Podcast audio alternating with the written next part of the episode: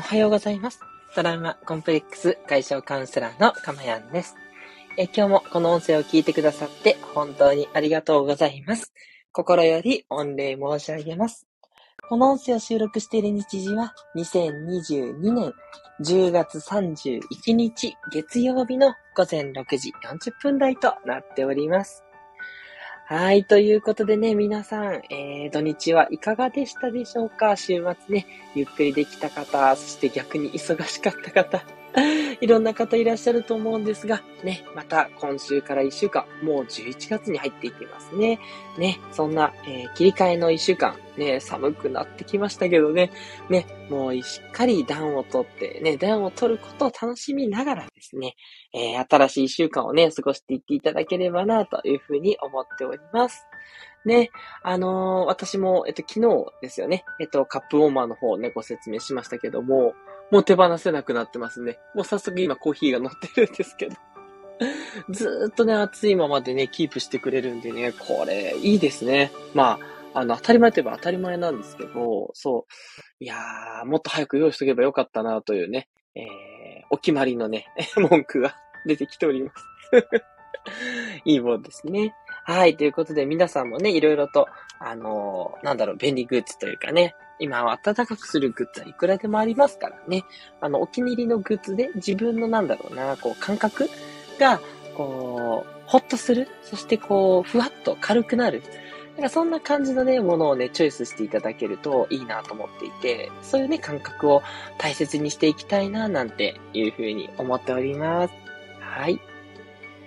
え、この放送ではですね、私の癒しの声を聞いていただく今の幸せと、それから一つテーマを決めてね、お話をしていくんですけども、そのテーマのことをあなたが知って、感じて、気づいて、で、そして自然にね、実践するようになっていきます。ね。あの、毎日ね、放送しておりますので、毎日ね、私の考え方に触れていただけるとですね、あの、自然とね、あの、なん、なんていうのかな、考え方がこう移っていって、で、えー、実践することで、もう心がね、どんどん変わっていきます。心が変わっていって、未来英語を幸せになっていく、えー、そんなプログラムをお届けしております。はい。で、今日もですね、あの、ワックさんからね、リクエストをいただいた片付けのね、お話ね、パート2をね、させていただこうと思いますので、えー、ね、全然、あの、片付けに関して何かね、プロでも何でもないのであれなんですけども、ただ、心のことっていうのは、まあ、ある程度ね、ある程度、えー、いけます。はい。それはもう、もう、プロでございますのでね、そこの部分をね、まずちょっとお伝えできればな、という形でのご連絡にはなりますが、ただ、あの、すごくね、最初大事だと思うんですね。まあ、ここが整っちゃえばね。で、あとは、あの、片付けのね、こう、なんだろう、えー、収納の仕方とか、掃除用具の選び方みたいなものはね、あの、また皆さん学んでいただければと思うので、まずはその前の取っかかり、うまくね、お片付けに取っかかるといったところでお話ししていければなというふうに思います。それでは今日のタイトルいきましょう。今日のタイトルはこちら。心を活用した片付けメソッド2。ということでね、え昨日もね、お話ししました。ね、昨日はえなぜしたくないのかって言ったところを3点挙げたんですけども、で、今日はえ逆ですね。どうしたら片付けをしたくなるのか。ね、こっちの観点でお話をしていきたいというふうに思います。はい。まあ、プラスの方の考え方ですよね。はい。あの、どっちも大事だと思います。で、あの、どっちがこう強く響くかっていうのはやっぱりこう多少人によっても違うと思うので、あの、なぜしたくないのかを消した方がうまくいくっていう昨日の話の方もいれば、片付けしたいなっていうふうに思った方がうまくいくっていう方もいると思うので、まあ、あとはここはもう実践ですね。知った上で、いろいろとちょっと試してみていただけると、あ、きっと自分これが足りてないなっていうことをね、実践していただけるといいんじゃないかなって思います。では、今日もね、3つ行きましょうね。はい。えー、1つ目は、えー、片付けた後の気持ちよさをしっかりと感じる。っていうことですね。はい。片付けた後の気持ちよさをしっかりと感じる。っていうことです。はい。片付けた後の気持ちよさをもう片付ける前にしっかりと味わうんですね。これですね、あの、かなりね、こう心理的にはね、あの、効果がございます。はい。で、なぜかっていうと、やっぱ人間ですね、その気持ちいいとか、もうそれをやったらこういう効果が現れるって分かってることはね、やりたくなるもんなんですよ。で、これが大事で、だから片付けたらもうスペースが広いなとか、ゆっくりとリラックスできるなみたいな、そういう感覚ですね。これをね、えー、割とまた五感ですね。もうすぐ五感に行くんですけど、五感を使って、右脳を使ってですね、しっかりとね、感じていただく。うん。これがね、第一にお勧めしたい方法になります。はい。まあね、あのー、なんとなくやってると思うんです、皆さんね。あの、なんとなくこれ片付けたらっていうのはね、分かってるとは思うんですけども、これね、しっかりと、あの、時間をとってやるっていうのが大事なんですよ。ね。1分でも2分でもいいので、1分でも2分でもいいのでやっていくっていうね、そういう感じですね。はい。それをしっかりやることで、あ、もう気持ちいいな。あ、絶対これ片付けしたら幸せだなっていう風になるんで、じゃあやるかという感じになるわけですね。はい。ね、しっかりと体にね、これをやったらいいことが起きるよって、絶対起きるよっていうのをしっかりと、えー、染み込ませるっていう感じですね。はい。あ、ワックさんおはようございます。え、メッセージいただきました。おはようございます。嬉しいです。ニコニコといただきました。とんでもないです。こちらこそね、あの、リクエストいただいて本当にありがたかったです。もう早速、早速やらせていただいてます。はい。っていうことなんでね。はい。あのー、なんでしょう。あの、何かコメントとかね、あれば、あればでいいですよ。はい。えー、お話しいただければと思います。ね。いやー、こんなお話もできるなんてよかったなと思います。あ、それからスコアさんからメッセージいただきました。いつも長野から聞いてくださってます。え、かまやんさん、おはようございます。晴れてます。ということでいただきました。ありがとうございます。えっ、ー、と、東京もね、土曜日も日曜日もすごくいい天気で、もうめっちゃ気持ちよかったです。洗濯物はね、干せますし、乾くしっていう感じでよかったんですよね。で、あの、今日もね、多分いいじゃないですかね。特に雨が降ってとかそういう感じでもないので、はい。の、ないので、てか日が入ってましたね。晴れてきそうですね。気持ちのいい日がついてちょっと嬉しいですね。あと今日ハロウィンのね、イベントって方もね、いるかもしれないですね。昨日って方が多かったんじゃないかな。昨日の東京すごかったですけどね、なんかもう、もうなんかこう、いろんなコスプレの人がいっぱいいて。もうしっちゃかめっちゃかになってましたけれども、ね、皆さんの地域はどうでしょうかね。えせっかくスカさん、ワックさんありがとうございました。ということでね。いやいやいやいや、そう言っていただけると、ね、あの、スコアさんいつもいつも感謝ありがとうございます。それからワックさんは、私、福岡です。あ、ワックさん福岡なんですね。こちらも晴れています。ということで。いいですよね。私、福岡大好きなんですよ。ね、結構出張でね、ずっと行ってた時期もございまして、ね、もうしょっちゅう天神の方でね 飲み歩いておりましたけども まだ若い時だったんでね、20代だったんで、そう、そんな懐かしい記憶がありますね。何食べても美味しかったなって感じですよね、福岡はね。そう。で、しかもあと近いんですよね。空港が近いので、あの、飛行機で行ってたんですけど、そう、飛行機の時間までね、結構ギリギリまで遊べるんで、まあ、それが良かったなって思いますね。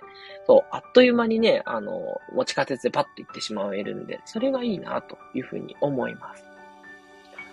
はい。あ、てか、スコアさん来てくださってありがとうございます。ということで。あ、いいですね。なんか交流があったんですね。わー、素晴らしい。いいです、いいです。あ、それか、ここの場所でってことかな。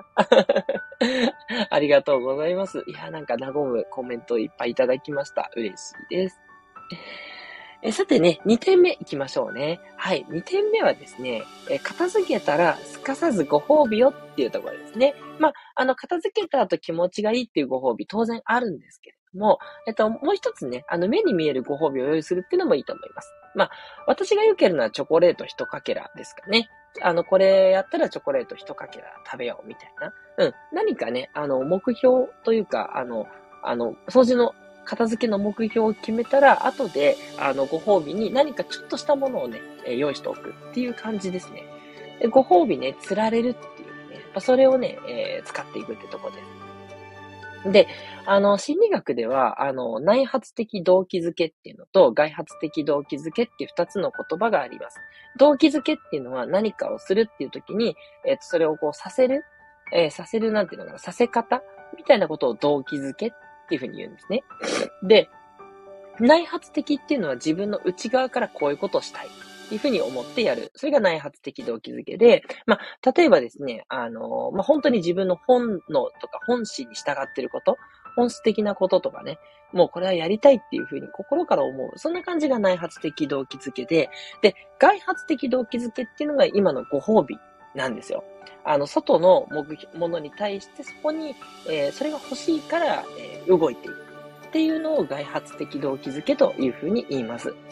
で、この外発的動機づけって実はあんまり良くないって言われてます。でなぜかっていうと、外発的動機づけがないと動けないので、理由を外に求めちゃってるんですね。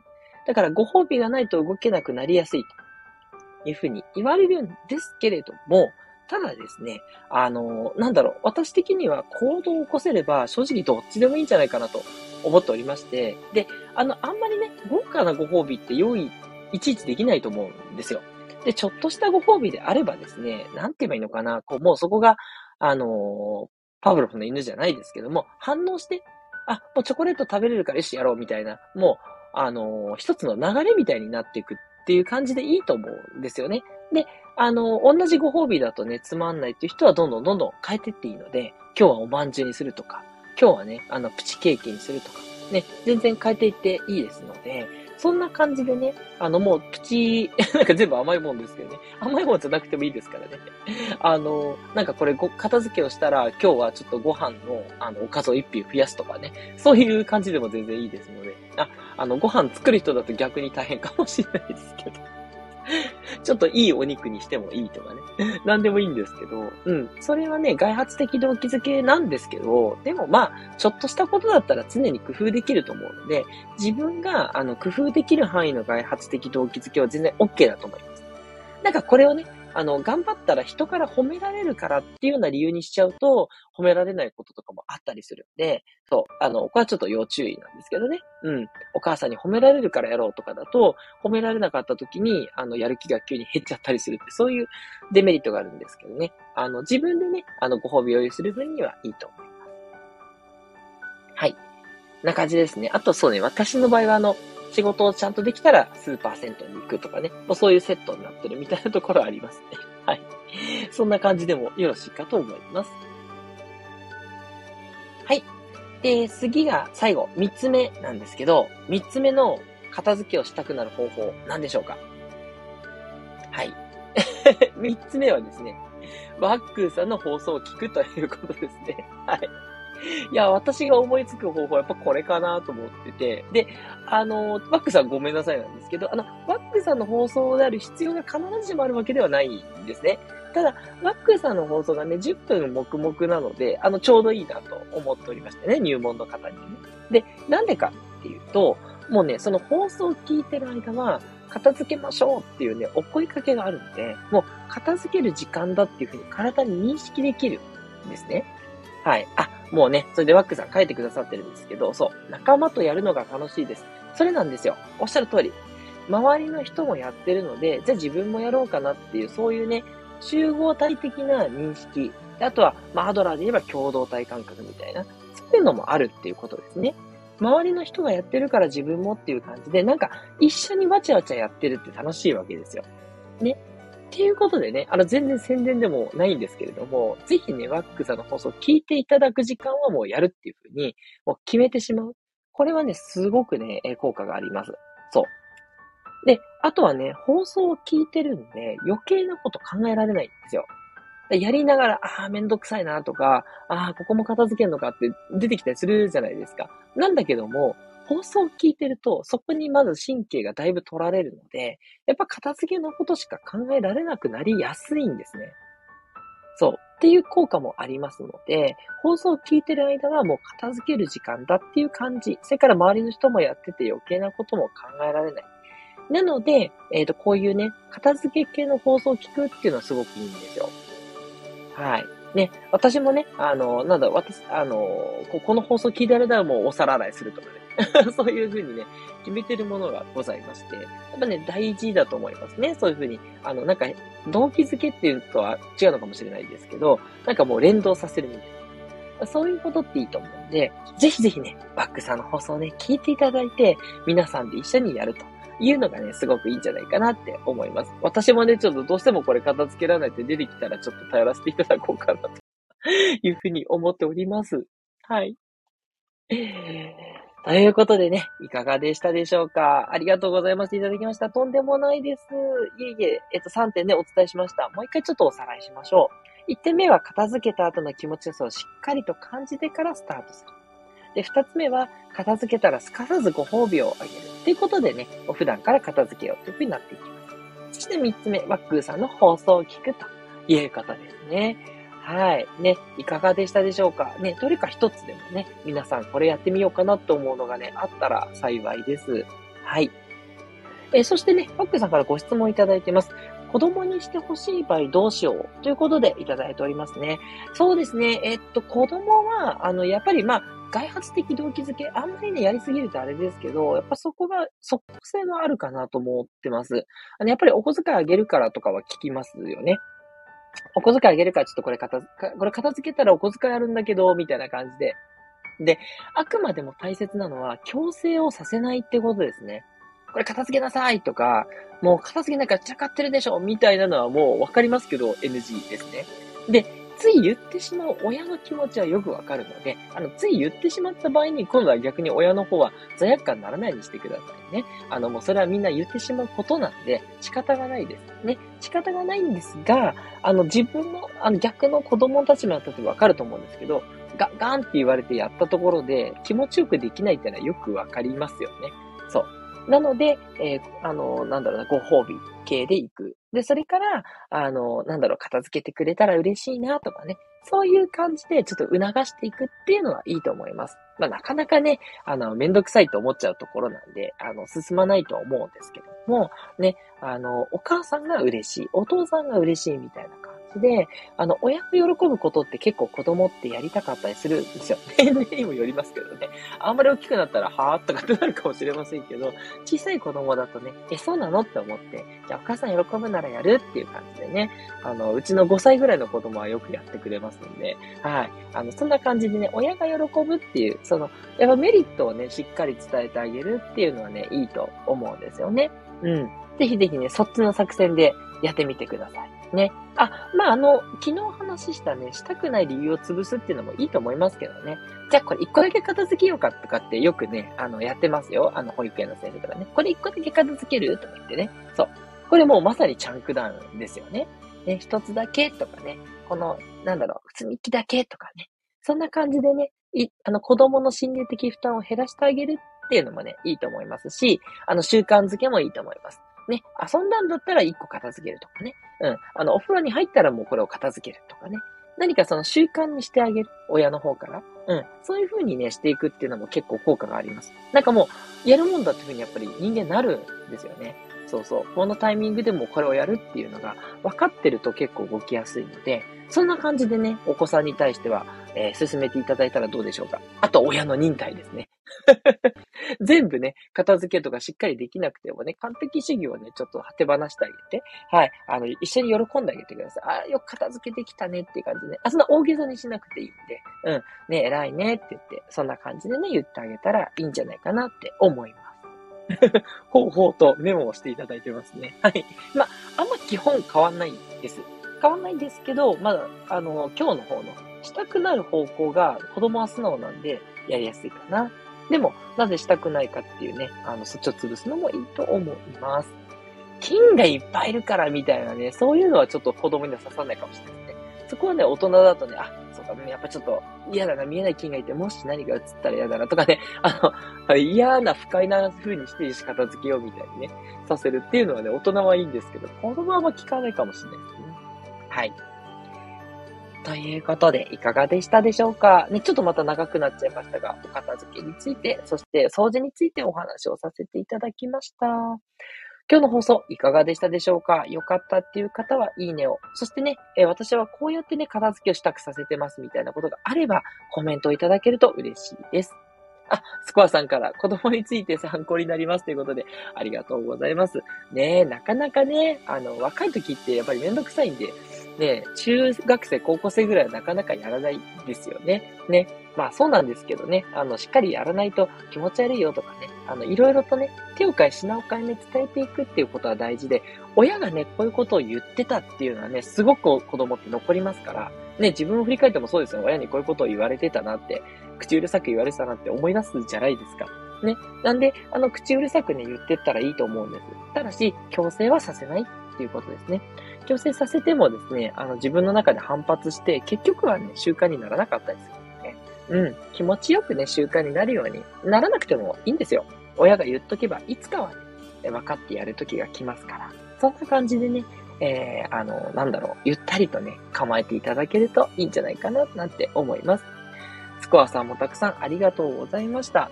あ 今日はね、お二人からいっぱいコメントいただいて、なんか嬉しかったです。すごくね、やっぱ話がどんどんね、広がったり進んだりしていきますね。いいです。はい。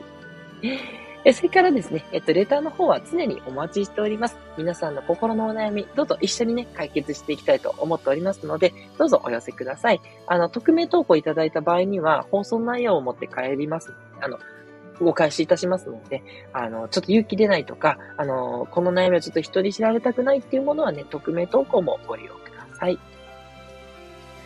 はい。ということでね、いやー、今日またね、月曜日からスタートという感じですが、ね、えー、幸先の良いスタートをね、切っていただけますこと、心よりお祈りしております。一緒にね、今週一週間もね、楽しくやっていきましょうね。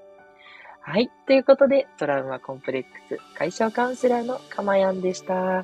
では、皆さん素敵な一日をお過ごしください。いってらっしゃい。